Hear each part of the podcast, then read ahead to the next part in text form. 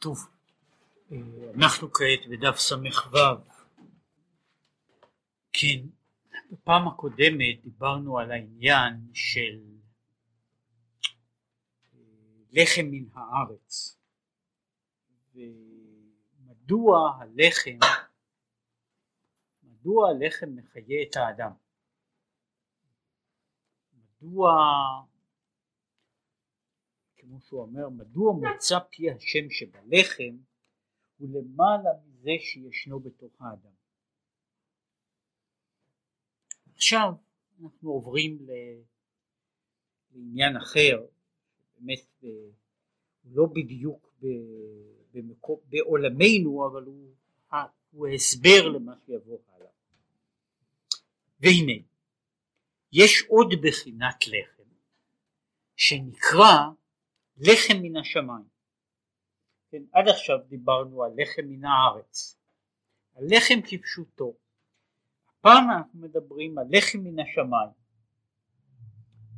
דהיינו, לחם של המן. יש במדרש שכשהיו אוכלים מן היו מברכים המוציא לחם מן השמיים.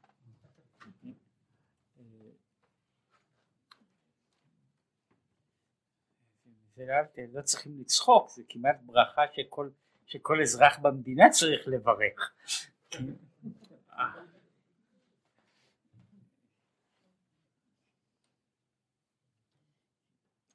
כמו שכתוב, הנני ממתין לך, ממטיר לכם לחם מן השמיים. הלחם הזה, לחם מן השמיים, הוא עניין בחינת טל. תלא דבדולך. כמו שכתוב שהמן יורד כשיש טל, הייתה שכבת הטל למטה ולמעלה מן המן, כן? והמן יורד איכשהו עם הטל. עכשיו הנקודה הזו ונקודת ההסבר של היחס בין המן והטל, בין המן והטל, שייכת פה לעניין הזה, כמו שכתוב שמה וטל שכבת הטל מעל המחנה והנה כן המן מפוזר שם על הארץ מן.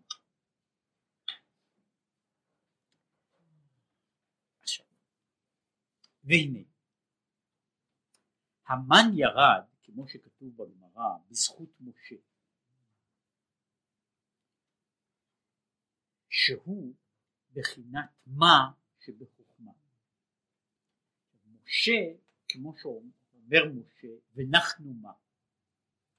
מה בתוך החוכמה היינו עצם שם מה שהוא למעלה מהארת מוחים שנמשכו במידות לצורך הנהגתם. היינו בחינת פנימיות כמו שהוא בעצם. כן, יש שם מה. שם מה מתגלה בתוך המציאות. בתוך בעצם הוא, ה, אם לומר באופן אחר, שם מה הוא התמצית הפנימית של החוכמה. שכן, כמו שאמרנו, החוכמה היא כוח מה? היא הכוח הזה שקליטתו, כוחו, מהותו, נובעים מזה שהוא מה? שהוא ה... להעמיד את זה באופן, באופן אחר, המה הוא נקודת השאלה. נקודת השאלה, נקודת השאלה הראשונית. בחינת החוכמה הראשונה היא אותה נקודה של התמיהה הראשונה, כלומר של החלל, כן, של מה. כן, גם במשמעות הזו, גם במשמעות אגב, שזה פשוט, גם ב, זה נכון גם לגבי, לגבי אה, עברית, שמה הוא לא רק מילת שאלה, אלא מה הוא גם מילה ש, שהמשמעות שלה היא בעצם אה, שלילה, לא, כמו בערבית, כן? שגם שם יש, משמשת אותה מילה במשמעות של לא, כן, כן המה בעברית יש לו גם כן המשמעות הזו, במובן זה ואנחנו מה זה לא כמו מה אנחנו, אבל אנחנו שום דבר, אנחנו לא כלום. כן, עכשיו, עכשיו בחינה זו, כן, משה הוא בחינת מה, שהיא תמצית החוכמה, עצם שם מה, כן, הוא הנקודה העצמית של שם מה. עכשיו, יש, יש החוכמה כמו שהיא נמשכת במידות. והחוכמה, הייתי אומר, קורא לזה, החוכמה הזו שמדריכה את החיים, החוכמה הזו שפועלת בתוך המציאות, החוכמה ש, שפועלת בתוך, ה, בתוך הבנת הסט, בתוך, בתוך הרגש, בתוך מציאות החיים. עכשיו זוהי חוכמה שחוכמה במובן הזה החוכמה הפועלת, החוכמה היוצרת בתוך, בתוך המידות האנושיות. אבל יש החוכמה, שקורא לה החוכמה העצמית, פנימיות כמו שהוא בעצם. ויש החוכמה שהיא המהות של החוכמה שאין לה, כמו שיש בתחומים אחרים, יש אותם תחומים בכל ידע, בכל חוכמה, שהם התחומים המעשיים, השימושיים. זאת אומרת, אותם תחומים שבאים לידי שימוש, ויש התחום הזה שבו החוכמה עוסקת בעצמה בלי שום קשר ובלי שום התייחסות לשימוש של הדברים. שהיא עוסקת בנושא בטהרתו. עכשיו, אנחנו מה הוא ומה של משה הוא בחינה של החוכמה העצמית. החוכמה הפנימית שאיננה מתייחסת לצורה הניכרת היוצאת החוצה. ולכן נאמר במשה שמשה היה כבד פה וכבד לשון. עכשיו מבואר בזוהר דבר כזה, כבד פה היינו בתורה שבעל פה, וכבד לשון היינו תורה שבכתב. דבר תמוה, משה היה כבד פה וכבד לשון, כבד פה בתורה שבעל פה, כבד לשון בתורה שבכתב.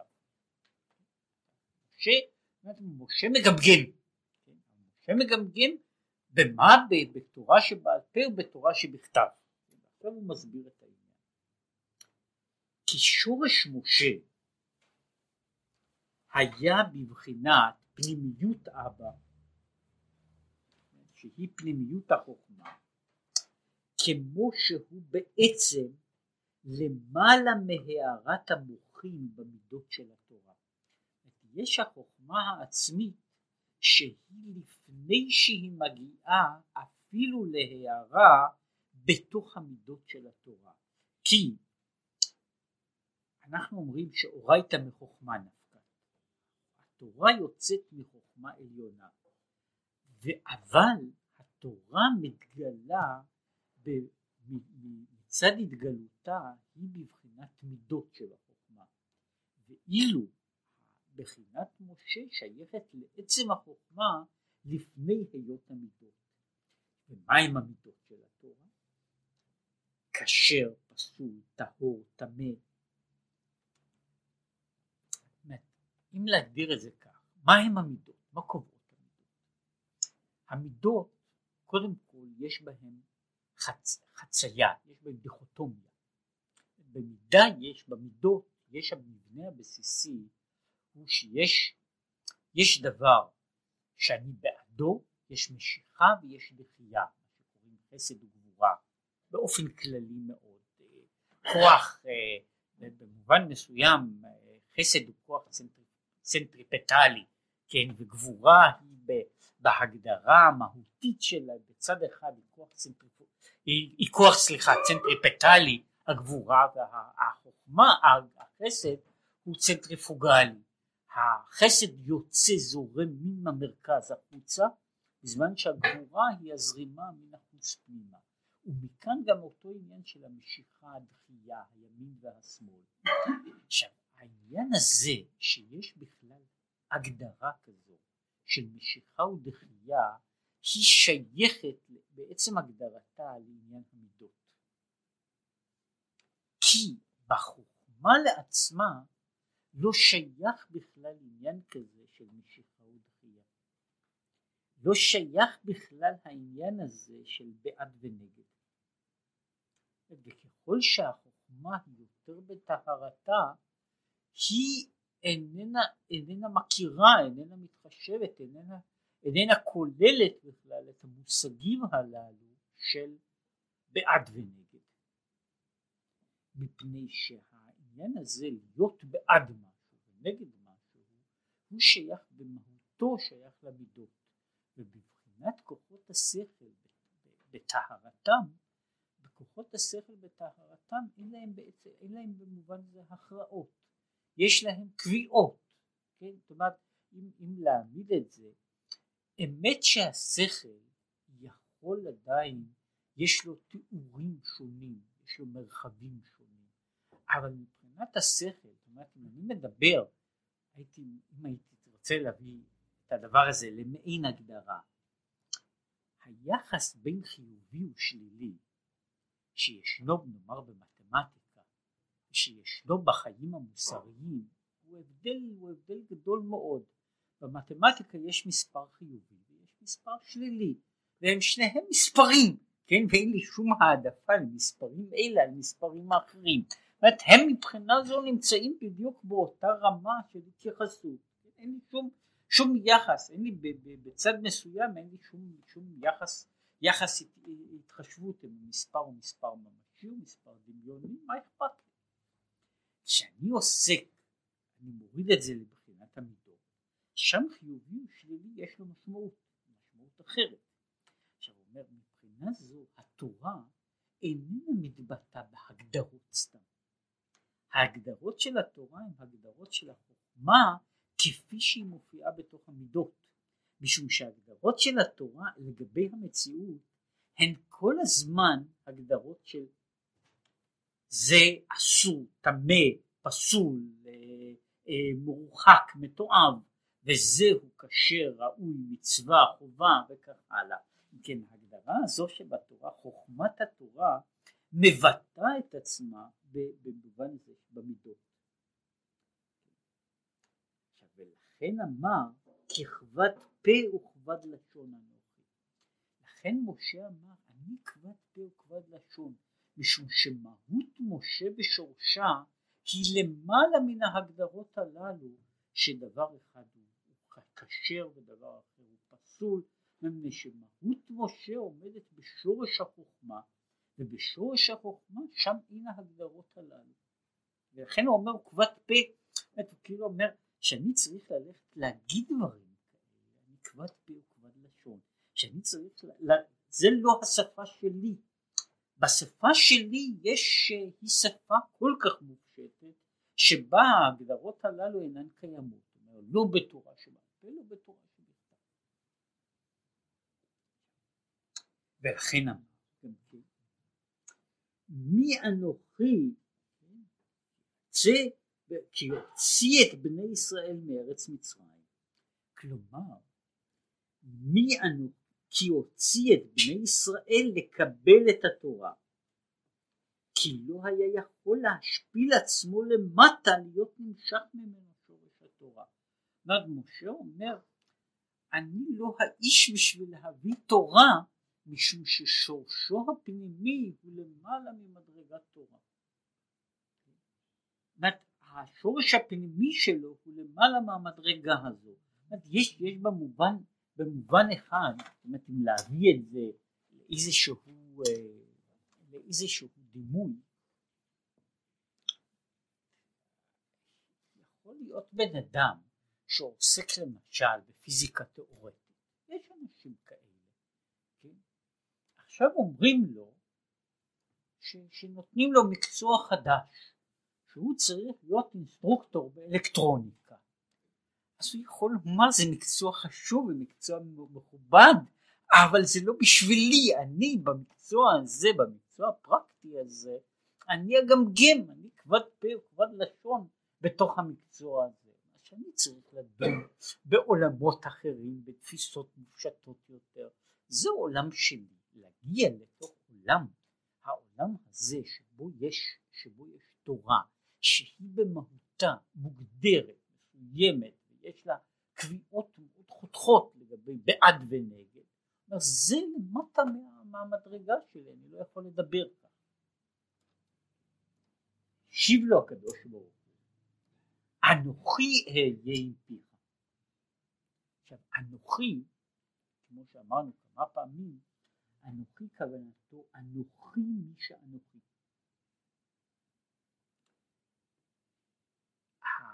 כמו שאמרנו, ההגדרה היא אני פירושו אני אל מול אתה.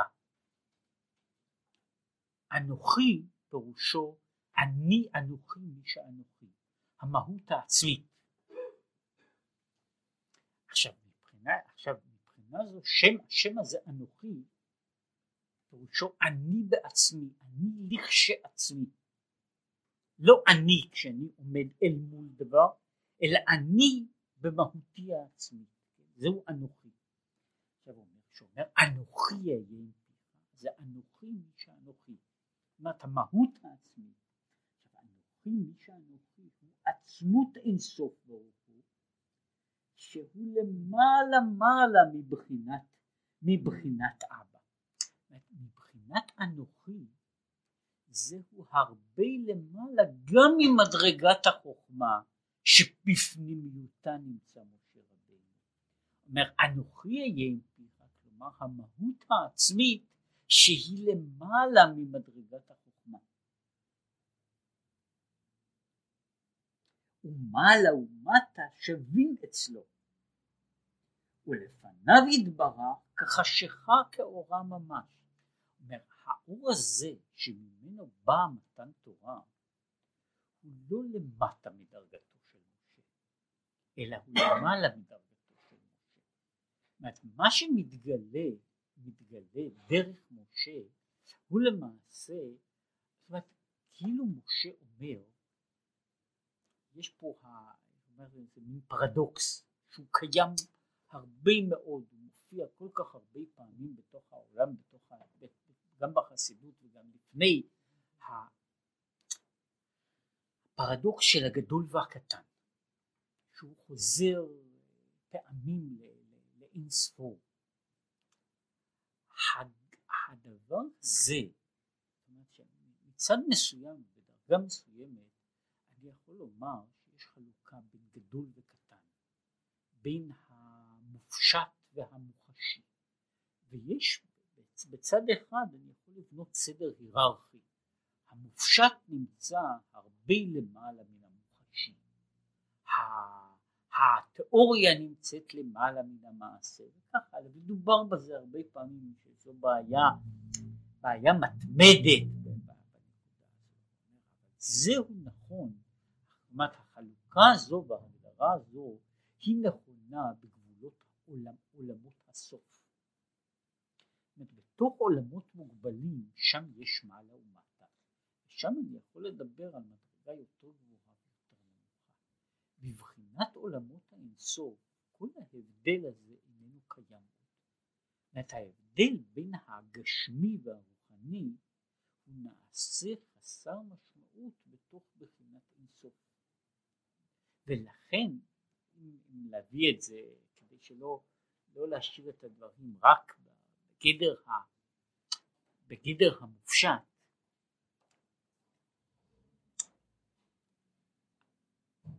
הבעיה המתמדת שכל הזמן עובדת כאן היא הבעיה איך יכול להיות שאדם עובד את הקדוש ברוך הוא על ידי כל מיני מעשים גשמיים? על ידי מה, ש, מה שאנחנו אומרים לזה, זה לא משנה, אה, ציצית שעושים מצמר של כבש פשוט שבפשוטים, כן, או, או תפילין שעושים מאור של, בהחלט יכול להיות לא רק, לא רק פרה כשרה אלא אפילו נבלה של פרה, כן, שזה כשר בהחלט לתפילין, ו, ו, ונר נר של שבת שעושים אותו נניח מסתערים ככה מוציאים אותו שם משבן אדמה שהוא בוודאי לא מעלה ריח ניחוח בזה בזה אני עובד את הקדוש ברוך הוא? התשובה היא ומה היה נראה? נראה שהדרך הראויה לעובדו הייתה צריכה להיות לפחות שלוש שעות מדיטציה. אז אם אני תופס מלאכים, נשמות, קדושות עליונות, אז אני באמת מרגיש משהו, שאני נמצא. עכשיו, הדבר הזה נכון בתוך עולם מוגבל. לו הקדוש ברוך הוא היה עוד הפשטה אחת בתוך המציאות.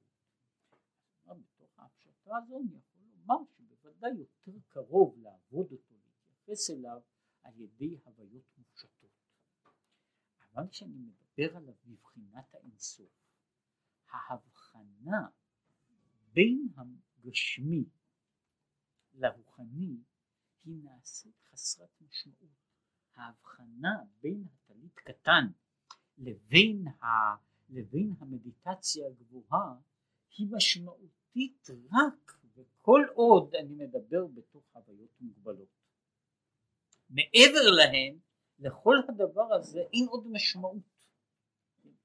והוא שהוא אומר כאן, בתוך, ה, בתוך העניין הזה, אומר, כאשר מתגלה בחינה של מה שאומר, אנוכי מי שאנוכי, בבחינה הזו, במדרגה הזו, שם המשה יכול להיות, יכול לתת את התורה הזו, שהיא עוסקת באמת בכשר ופסול, כן, ובדברים חומריים, בזמן שמשה בעצמו הוא באמת כבד פה וכבד לשון מבחינת הדיבור.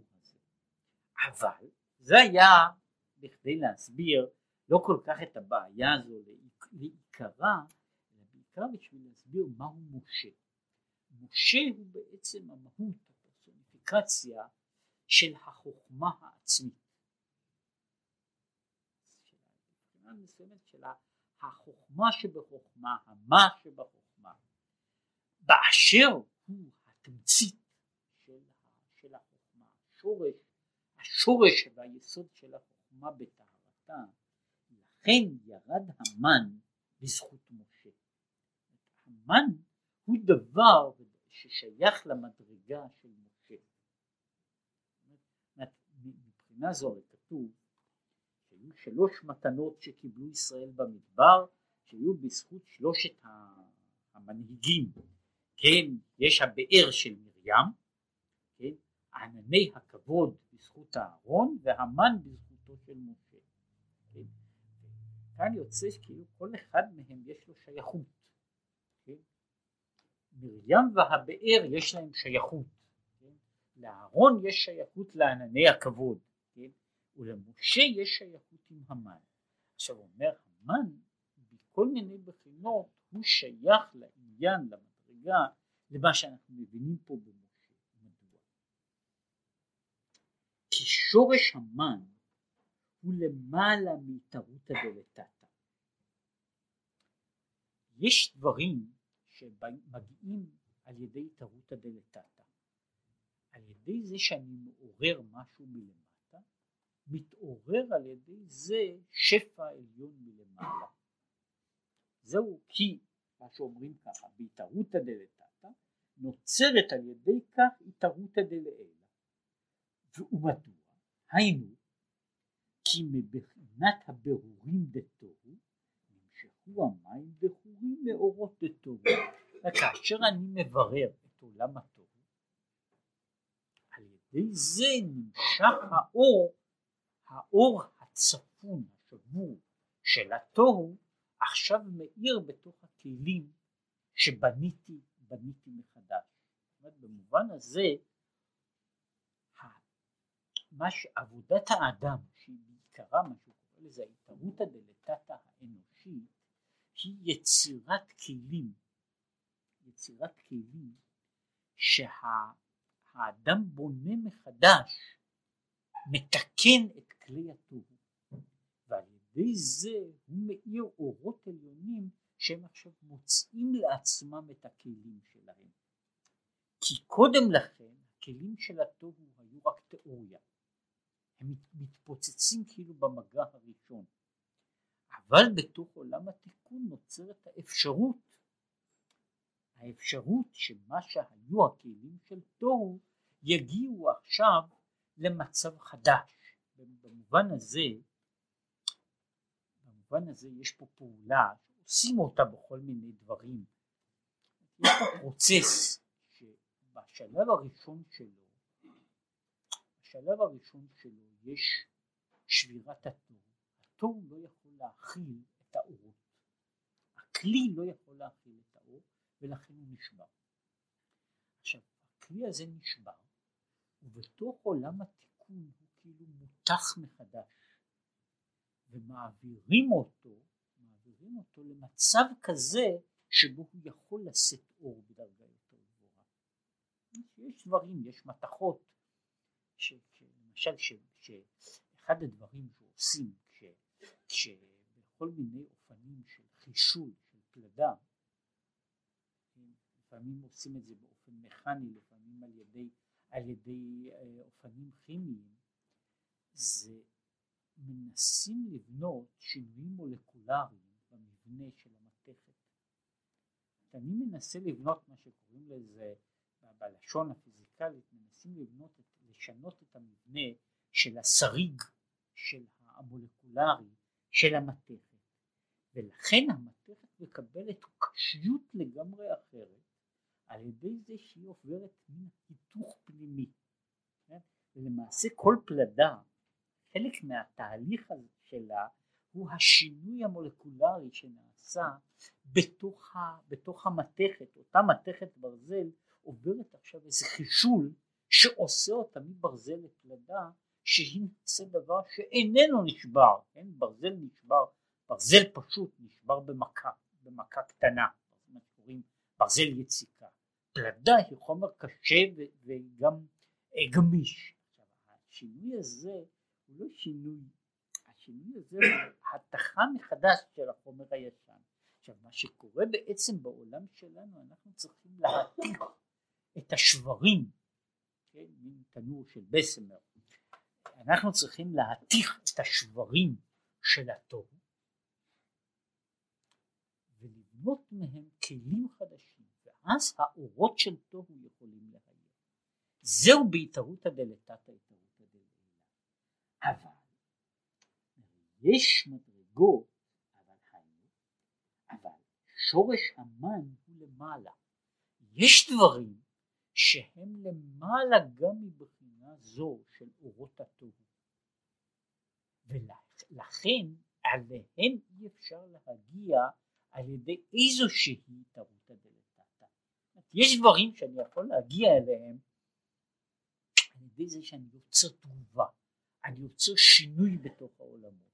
יש מקומות שהאדם לא יכול להגיע אליהם, נקודה. שום התערותא דלתתא לא יכולה להגיע גבוה. והמן הוא מהמדרגה הזו שדברים שהתערותא דלתתא לא יכולה להגיע.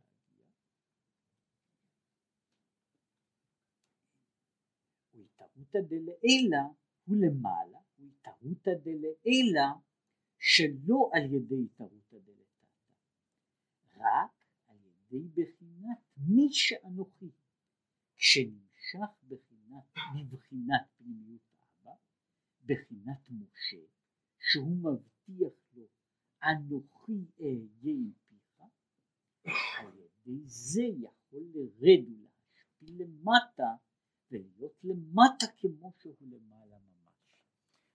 פה אומר המן הוא בעצם, אומר המן הוא הוויה לא ארצית. זה מה שהוא קורא במדרש, גם בגמרא, אומר ככה, על המן הוא אומר, רבי עקיבא אומר, זהו לחם שמלאכי השרת אוכלים אותו, כמו שכתוב לחם אבירים אכל איש. כן?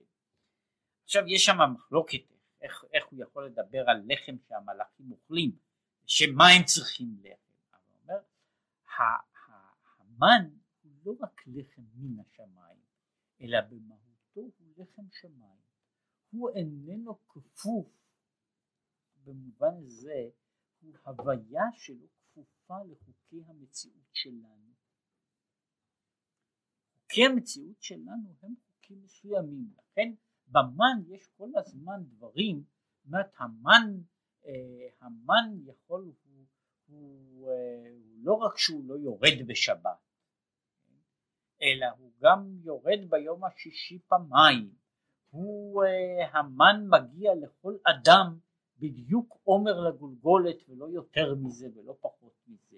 מדוע? מפני שהוא לא כפוף לחוק הזה, בחוקים של העולם שלנו יש יחס בין המאמץ והתגמול. במובן הזה גם בחוקים למעלה יש יחס בין ההתערותא דלתתא להתערותא דלעילא. לעומת זאת המן, וזה חלק מהעניין, אני יכול ללכת לחפש אותו שלוש שעות או חצי שעה, אני מגיע בדיוק לאותה תוצאה. כן, משום שהוא איננו קשור במאמץ שלי, בעבודה שלי. אני מוצא אותו לא לפי, לא לפי עבודתי, אלא כנתינה מלמעלה. עכשיו, זה שייך למדרגה שהיא למעלה מסדר העולמות שבהם אנחנו חיים, והוא בא מאותה בחינה שבאה התורה, שיש בחינת אנוכי ששופט דרך משה, שמשה נעשה באשר הוא במהות משה, הוא יכול להיות הכלי לה, אבל לא כלי ככלי קיבול, אלא ככלי כצינור שדרכו עובר העניין הזה. מה ככה? הוא מסביר באופן, על דרך הקבלה, כי שורש המן היה מבחינת עקודים, שעקוד בכלי אחד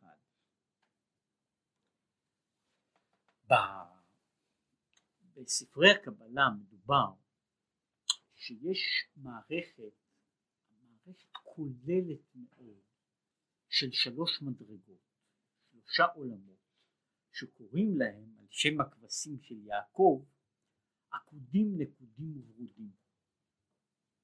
עכשיו העולם שלנו, עולם התיקון, הוא עולם הברודים. אנחנו מגדירים אותו העולם של צורות, שבו יש צורות, בלשון, בלשון ההיא של, של ספרי הקבלה, בעולם של פרצופים, שבו אין למעשה רק בהפשטה יש בו הוויות מופשטות. כל ההוויות שבעולם, ובכללן ההוויות הרוחניות, הן הוויות מורכבות, מפני שהעולם שלנו בנוי מפרצופים. מצורות מורכבות, מצורות מסינתזות, מקומבינציות של דברים, בצורה כזו, בצורה אחרת, וכל, ומהותו, למעשה העולם שלנו כולל, מגיע לעניין הזה, פועל לקראת הנקודה הזאת. למעלה ממנו יש העולם של הנקודים, שדיברנו עליו, עולם התוהו, שהוא העולם של הנקודות, שכל הדברים נמצאים בו בבחינה נקודתית, ושם, משום כך, הם מגיעות לשבירה. כן, זה, זה העולם של עולם הנקודים.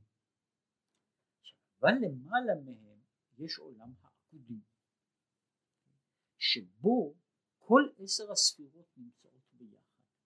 עכשיו הוא מסביר, חלק מהעניין, אמרנו שעולם הנקודים באשר יש בו עשר ספירות שונות, נבדלות, הוא מגיע בין השאר לסתירה ולשבירה ולהתמוטטות משום שיש בו עשר ספירות. משום שעשר ספירות, זאת אומרת, זה, זה במובן הזה הוא אומר, לא ייתכן שתהיה בלעדיות של כמה דברים ביחד. זו, זו סתירה, זו סתירה מיני ובי, שדבר יהיה, ב, יש צד שהוא נכון, וזה מדברים על, על צדדים אחרים שיש להם גם צד החיסרון, זה גם כן חלק של תוהו. למעשה, אם הוויה הייתה רוצה להיות בתכלית השלמות שלה, היא לא יכולה לשאת שום הוויה אחרת. משום שכל הוויה אחרת היא באיזה מידה, בעצם מציאותה, שלא לדבר כאשר היא פועלת, כאשר אפילו, זאת אומרת, יש אינטראקציה בין דברים גם כאשר, גם כאשר הדברים הללו לא, נוג, לא נוגעים בכלל זה בזה. זאת אומרת, יש אינטראקציה מעצם העובדה שיש עוד דבר בתוך המציאות. זאת אומרת, זה באותו מובן, כמו שאנחנו תופסים כעת, בתוך העולם הפיזיקלי שלנו, שלא יכולה להיות מסה בתוך העולם שלא תשפיע על כל מה שיש בתוך המציאות. כל יש אם יש אם יש עקרונית כשיש גרגיר אחד של חומר הוא משפיע על כל גרגיר אחר של חומר בעצם היותו בעצם היותו בלי לנגוע בו בלי ל, ל, ל, לשלוח בו בלי, בלי, הוא מכיוון שהוא נמצא שיש מסה אחת היא פועלת באיזשהו אופן על כל המרחב של כל המציאות. לא באותה, באותו יחס או באותה שמה היא פועלת כך. שבמובן הזה כדי שדבר יהיה בשלמותו ובטהרתו הוא חייב להיות רק הוא לבדו. עכשיו כדי להדגיש את העניין הזה יש לזה גם הצד שדיברו עליו יש לזה צד אנושי שהוא מאוד זה קורה לפעמים, זה קורה לאנשים מסוימים בזמנים מסוימים, זה קורה לאנשים מסוימים תמיד, יש אנשים שכמעט לא קורה להם. עד איפה מתפשט המרחב האישי? חלק מזה הוא דבר שהוא ידוע שהוא תלוי בתרבויות. תרבויות המערביות יש להן מרחב אישי די גדול. בערך של אני חושב כמעט מרחב מרחב של הושטת יד. ושני אנשים לא מגיעים קרוב יותר. ואם הם מגיעים קרוב יותר זהו מגע שיש לו משמעות משמעות אינטראקטיבית פשוטה כן? בלי בלי שום צורך. בתרבויות של המזרח אפילו ששני אנשים משוחחים הם משוחחים הרבה יותר קרוב אחד לשני. זוהי, זוהי תופעה זאת אומרת ידועה אבל יש לכל בן אדם מרחב אישי מסוים שבו הוא מרגיש שאני מגיע קרוב יותר זו אינטראקציה. בין שהיא של אהבה או של שנאה אבל זו אינטראקציה כן? זה רק שאלה עד איפה כן? מה מתי נקרא מתי ובאיזה אופן זה נקרא שאני נכנס כאילו פולש לתוך הטריטוריה של האחר כן? האם אני צריך לנגוע בו ממש או שמספיק שאני נמצא קרוב מאוד אליו כן בכל בתרבות המערבית רובנו פחות או יותר חיים בה שבן אדם מתקרב לשני מרחק של כמה סנטימטרים אז אומרת זה, זה יכול להיות או שהוא בא לחבק אותו או שהשני יירתע כן אבל לא בן אדם לא יכול להישאר ניטרלי בקרבה כזו עכשיו יש אנשים וזה קורה במצבי רוח מסוימים שבן אדם יש לו מרחב, המרחב האישי שלו גדל כן? שהמרחב האישי שלו גדל שהוא לא רק אה, מרחב של יד, הוא לפעמים מרחב של חדר. אני יושב לבדי, אני רוצה להיות לבדי, אני רוצה לשבת, אני יושב בספרייה ונהנה, ואז מישהו פותח את הדלת ונכנס. כשהוא נכנס אני מרגיש איך שהוא דורס על שולי האישיות שלי, כן? הוא ממש דורך עליי, כן? מדוע שהאישיות שלי תפסה את כל המרחב. כן? עכשיו יש אנשים ודאי נמצאים בפוליטיקה במקומות אחרים שהמרחב שלהם ממלא עיר שלמה. כן שכל מי שנמצא שם דורס עליהם. בעצם מציאותו הוא לא צריך לעשות שום דבר. בעצם מציאותו. עכשיו במובן הזה זהו חלק מ... זה נכון ולכן אמרתי שזה בעיה של, של מצב האדם ומצב הרוח של האדם. שאני רוצה להיות לבדי אני במובן מסוים אני רוצה להיות בלי שום אינטראקציה. עצם מציאותו של אחר היא כבר פועלת. אני לא יכול לומר שמציאותו של האחר היא לא נחשבת. הוא נמצא הוא מפריע. הוא מפריע לפחות שאני רוצה להיות לבד. שאני רוצה להיות בטהרתי. במובן הזה העולם של הנקודים כל ספירה באשר היא מנסה להיות לבדה בתכלית השלימות, ממילא היא כוללת את העניין הזה של ההתפשטות עד אין קץ, ולכן גם את השבירה של הספירות. לעומת זאת יש עולם העקודים.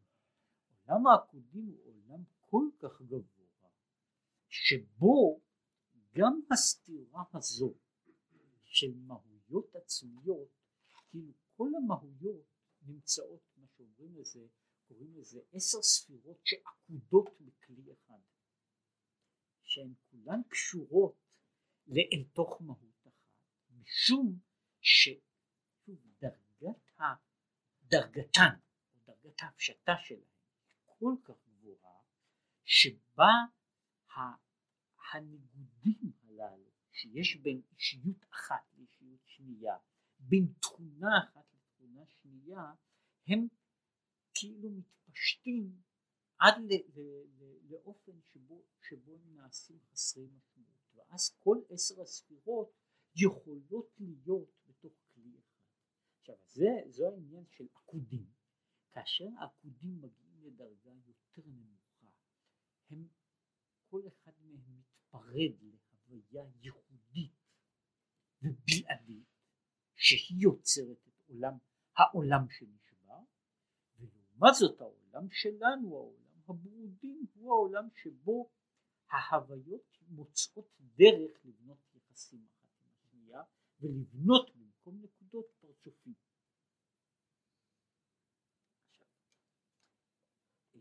והוא מאיר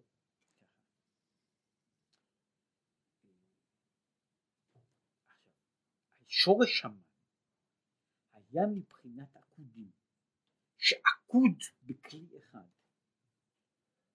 שבחינת ההתקללות שבבחינת עקודים, למרות ששם יש גם כן התקללות של כל הספירות בתוך כלי אחד, אינה כמו התקללות שבבחינת התיקון, ש, ששורשו, שאמרתי, עולם הברודים.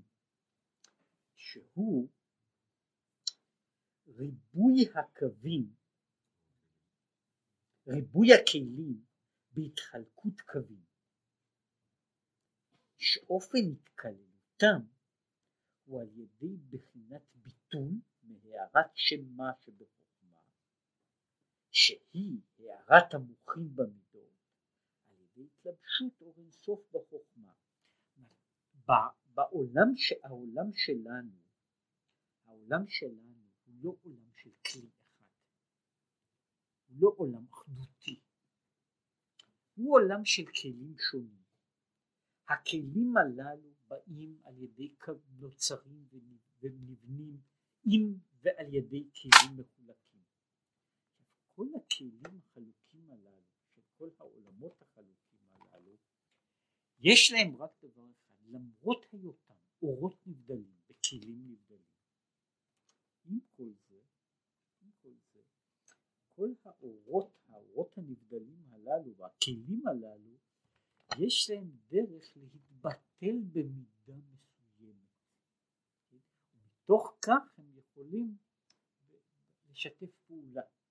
מתוך כך יכולה להיווצר האחדות. זאת אומרת שהאחדות של עולם התיקון היא משום שיש הארת החוכמה בתוך עולם התיקון. כן, שאומר שמטעם שעל ידי הארת המוחים במידות מתכללים גם שני הפכים כמו חסד וגבורה יחד מצד חלישות המידות מהמוח השליט על הלב הוא מחליש את המידות שלא יהיו נרגשים בתוקפם ומהותם. מה מהו בעצם התהליך הזה שיוצר, שיוצר את ההתקללות בעולם שלנו? התהליך הזה הוא הערת כוח עליון בתוך, בתוך העולמות. הכוח הזה שהוא מבחינת החוכמה שמאירה במידות היא נותנת להם אפשרות להיות ביחד. במובן הזה היא ממתנת המיתון הזה פירושו שכל אחת מהמידות צריכה לאבד חלק ממהותה העצמית. צריכה לאבד חלק ממהותה העצמית כדי שהיא תוכל להתמזג עם המידה האחרת. זאת אומרת כדי שחסד וגבורה יוכלו להיות יחד החסד לא יכול להיות חסד מושלם והגבורה אינה יכולה להיות גבורה מושלמת. אומרת כדי שתיווצר התמזגות, ההתמזגות הזו פירושה, פירושה שבתוך, זאת אומרת, הוא העולם, נאמר ככה, ההגדרה הבסיסית שלו היא בעולם שלנו יש התקללות, אבל ההתקללות הזו יש לה מכניזם אחד כללי, והמכניזם הכללי שלה הוא שכל הפרטים מתבטלים במידה מסוימת אל מול האור הכללי. זאת אומרת יש פה ויתור שכל אחת מהמהויות הנבדלות מוותרת באיזה מידה על החדות ועל הבהירות ועל השלמות של ההופעה שלה. ואז יש מה שקוראים לזה איך חסד וגבורה יכולים להיות יחד כאשר החסד הוא לא לגמרי חסד כאשר הגבורה היא לא כל כך גבורה כאשר כל אחת מהן מתמתנת למדרגה מסוימת אפשר לבנות איזשהו מודוס ויבנטי אבל בחינת ההתקללות שבבחינת הקודים הוא באופן אחר, הוא אף, הוא אף, הוא, כי אף גם בהיות המידות בתוקפם. אף על פי כן מתאחדים ומתקללים יחד מצד גילוי אור אינסוף בהם בבחינת השלמות דווקא ומצד גילוי אור אינסוף שבהם לא שייך שני הפכים כלל וגם לא בחינת התחלקות. בתוך עולם העקודים כל ההוויות נמצאות במלואן אבל הן נמצאות, הן אינן מתבטלות, הן מתבטלות רק משום שהן כולן נבלעות באינסוף. ומשום שהן כולן נבלעות לאינסוף המהות שלהן למהות הזו של, של, של בחינות אינסוף. ולכן בעולם עולם העקודים במובן הזה הוא עולם שבו יש הוויה מושלמת שבה אי אפשר לדבר על הפכים אי אפשר לדבר על הפכים משום שה... בבחינת אינסוף, בבחינת אינסוף לעניין הזה אין משמעות. יש, יש הצד הזה שמדובר עליו רק ל, ל, כמשל בלבד. אנחנו מדברים בצד מסוים על הבחינה הזו, על היחס בין, ה, בין, בין עולמות, העולמות העליונים ועולמות התחתונים ביחס, באופן מסוים ביחס שקוראים לו היחס בין עיגולים ויושר, בין מעגלים וקווים ישרים. עכשיו יש חלק מההבדל שמדובר עליו הוא שבמעגל אין נקודת התחלה. במעגל אין בחינה, אין נקודת סוף. במעגל אני לא יכול לדבר גם על למעלה ועל למטה, אין לזה משמעות. מה, מה זה שייך פה לענייננו? כשאני מדבר, כשאני לוקח קו, כל קו שהוא, הוא ממילא מחייב שיהיו בו שני קצוות. כשיש בו שני קצוות הם במובן הזה כבר יוצרים, ודובר על זה, גם זה מופיע אם כי לא באותה, באותה לא תמיד בבהירות שלמה, גם אצל המהר"ל, על הבעיה הזו, על שורש השניות. כן? אבל כל קו כולל בתוכו את השניים בכמה אופנים גם בזה שהוא מחלק חלל אבל בעיקרו בזה שהוא בונה יש פה שני כיוונים עכשיו במעגל אין שני כיוונים את המושג הזה של שני כיוונים במעגל הוא חסר משמעות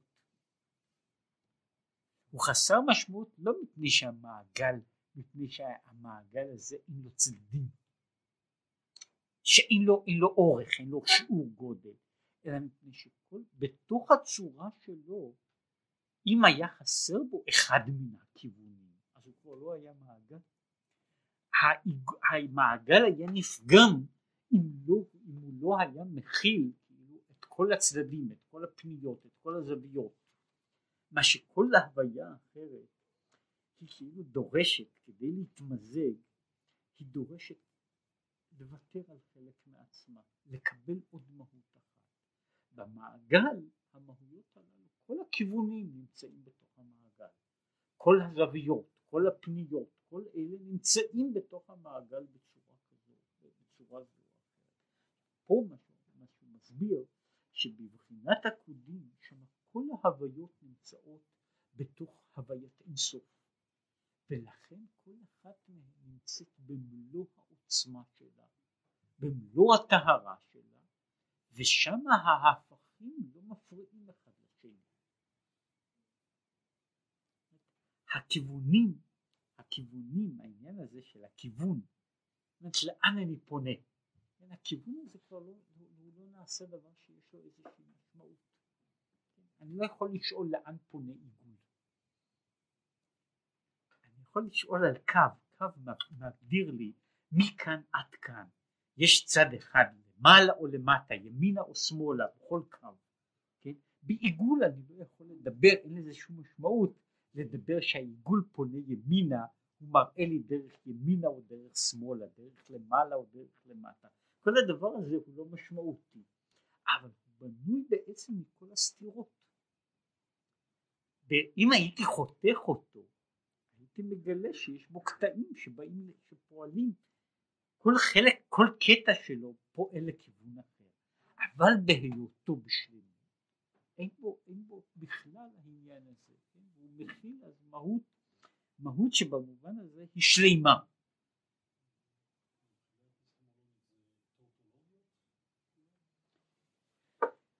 זה לא טוטולוגיה, זו, זו הגדרה, זוהי הגדרה של, אם אני מנסה לדבר על אה, הגדרה, אם הייתי נאמר ככה, אם הייתי רוצה להגדיר שלימות, לא, במובן שלימות, שלימות כתפיסה היא כוללת את כל ההפכים כוללת את כל ההפכים, זאת אומרת למעשה זה יש, זאת אומרת אנחנו מכירים מושג כזה, כן? אלא שאנחנו לא מכירים אותו במציאות, אנחנו מכירים אותו רק ב...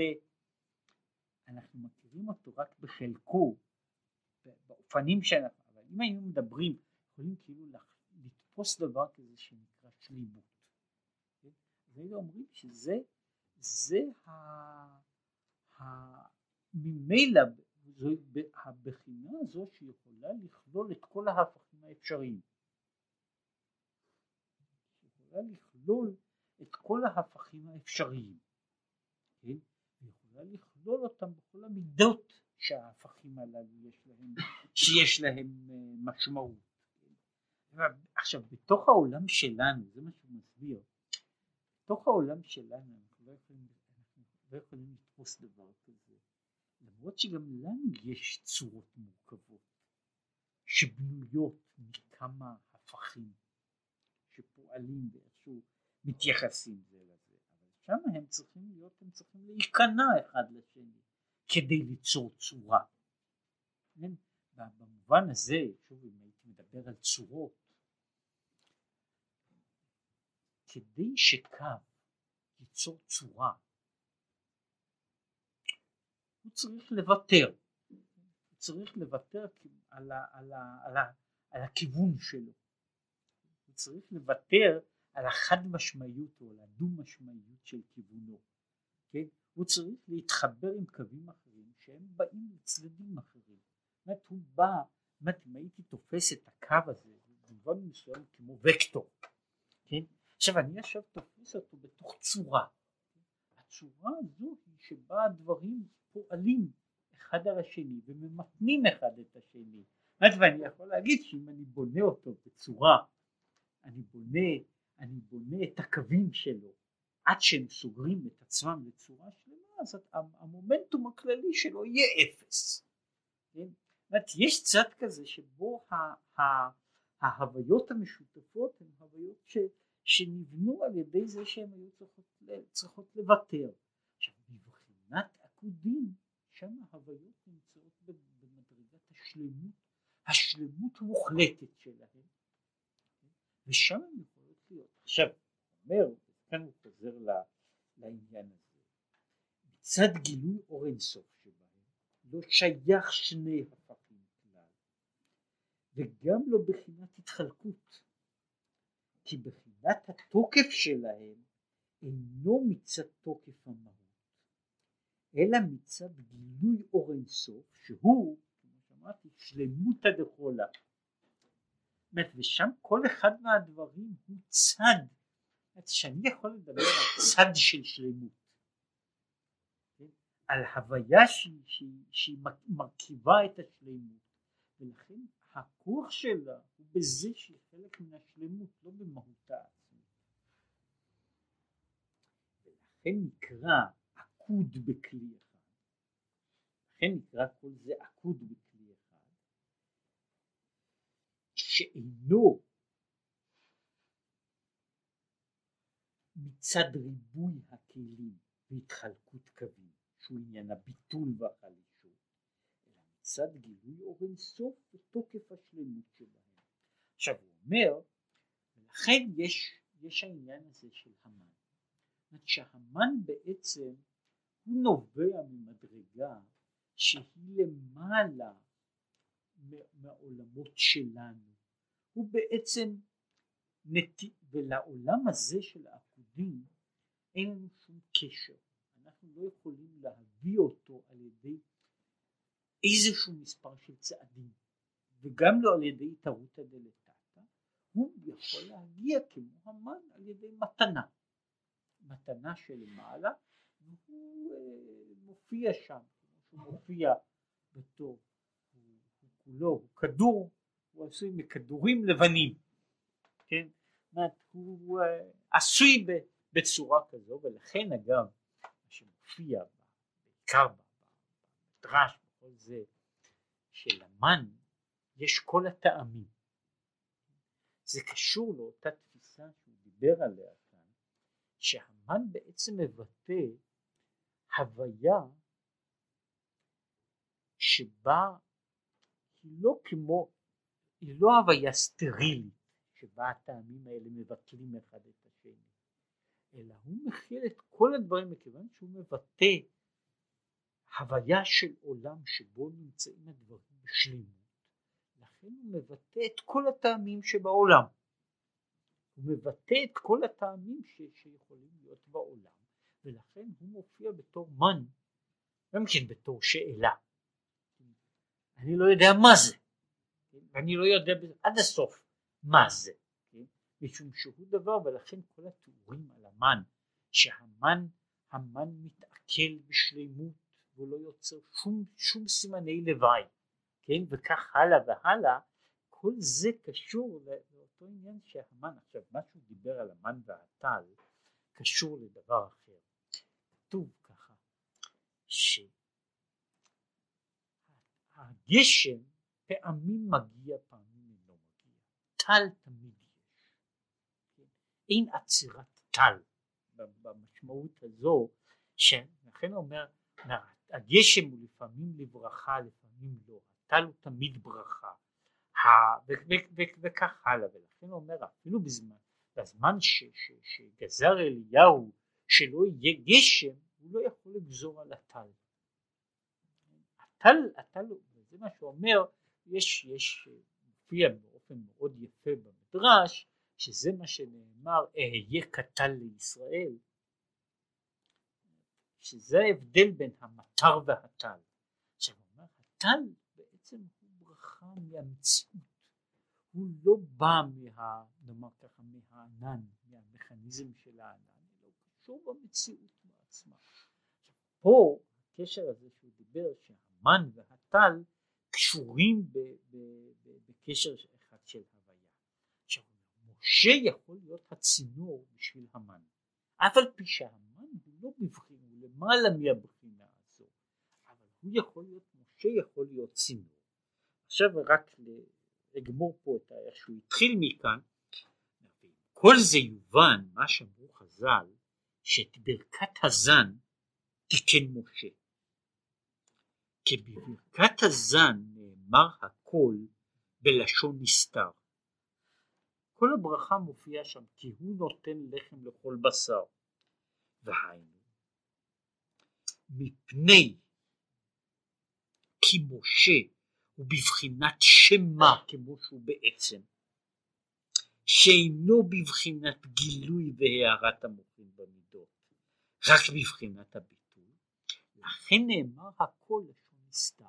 אומר ככה, ברכת הזן תיקן משה, ברכת הזן, הוא אומר, הוא אומר היא ברכה מופשטת, היא הברכה על המן, זה ברכת המזון של המן, וזו ברכה שבה הכל מופיע בלשון נסתר, משום שכל מה שמופיע שם הוא בעצם, זו אחת העדות, כל מה שמופיע שם הוא נסתר.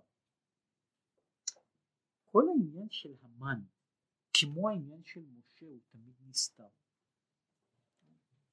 יש, יש על זה בכמה מקומות, מופיע הרבה בספרי חסידות, יש הבדל מהותי בין הוא וזה, או אם אני רוצה בין הוא ואתה. הוא זה דבר שאין לי איתו מגע. זה הוא הדבר שאני יכול לנגוע בו. את ההבדל בין האתה והוא הוא ההבדל בין הנסתר והנגלה. הנסתר והנגלה, מה שאנחנו קוראים לזה, השימוש שלנו הדקדוקי, אנחנו מדברים על גוף שלישי בתור הנסתר, זאתי הגדרה של מהותו, אני מדבר על דבר שאיננו, שאיננו חלק מהמציאות שלי. זה, מה שהוא אומר, זה גילוי, זה, זה בדיוק עניין של התגלות, שאני אומר זה, וזה יש, יש כמה וכמה מדרגות שאנחנו מדברים, שזה שזה זה השם, אומר, שאומר שלעתיד לבוא הצדיקים יורו באצבע ויגידו, ש, ויגידו שזה השם קיווינו לו, שזה בדיוק ההגדרה, זה השם קיווינו לו. במשך כל השנים אנחנו קיווינו לו. כן? עכשיו זה השם. כן? זאת אומרת שאני יכול, מה שאומר, וזה באמת המדרש מדבר על זה, שעל העניין הזה של, של שירת הים, שראתה שפחה על הים מה שלא ראה יחזקאל, שהילדים היו מצביעים ואומרים זה. כן? זו, זו בדיוק ההגדרה, זה הוא התפיסה של התפיסה לנוכח. בחינת המן היא כולה בחינת הנסתר. משה הוא בעצמו הבחינה הזו של הנסתר. ולכן הברכה, ברכת המזון של משה היא הברכה על הוויה נסתרת. הזן את העולם כולו בטובו, אי שם. אחר כך הוא אומר שזה מגיע ממשה ליהושע, מלחם השמיים ללחם הארץ, הברכה עוברת ללשון אחרת, כן? הברכה אז מתחילה להיות אתה, כן? שזה מבחינה של הדבר שלא ניתן להשגה לבחינה הזו שאני מתייחס, שאני, שאני בונה יחס, מה שאומר זהו עניין ברכת הארץ, רק לגמור לכן נאמר ברכת הארץ, נאמר לשון נוכח, נודה לך, כן? אני מתחיל כבר בברכה, והיינו משום שברכת הארץ קאי הלחם מן הארץ, זהו הברכה הראשונה אומר הוא הלחם מן השמיים הברכה השנייה היא הלחם מן הארץ. הברכה הראשונה בלחם של השמיים הוא במהותו בבחינת הוא. כן? הלחם מן הארץ הוא הלחם הזה שכמו שאומר אנחנו עושים אותו. בהתערותא דלתתא התערותא דלעילא. זאת אני יכול בעבודתי אני יוצר את הלחם מן הארץ בגשמיות וברוחניות. את הלחם מן השמיים אני לא יכול ליצור לא בגשמיות לא ברוחניות. ולכן הלחם הזה, הברכה הזו היא ברכת הנסתר, משם אנחנו באים לברכת הנגלה.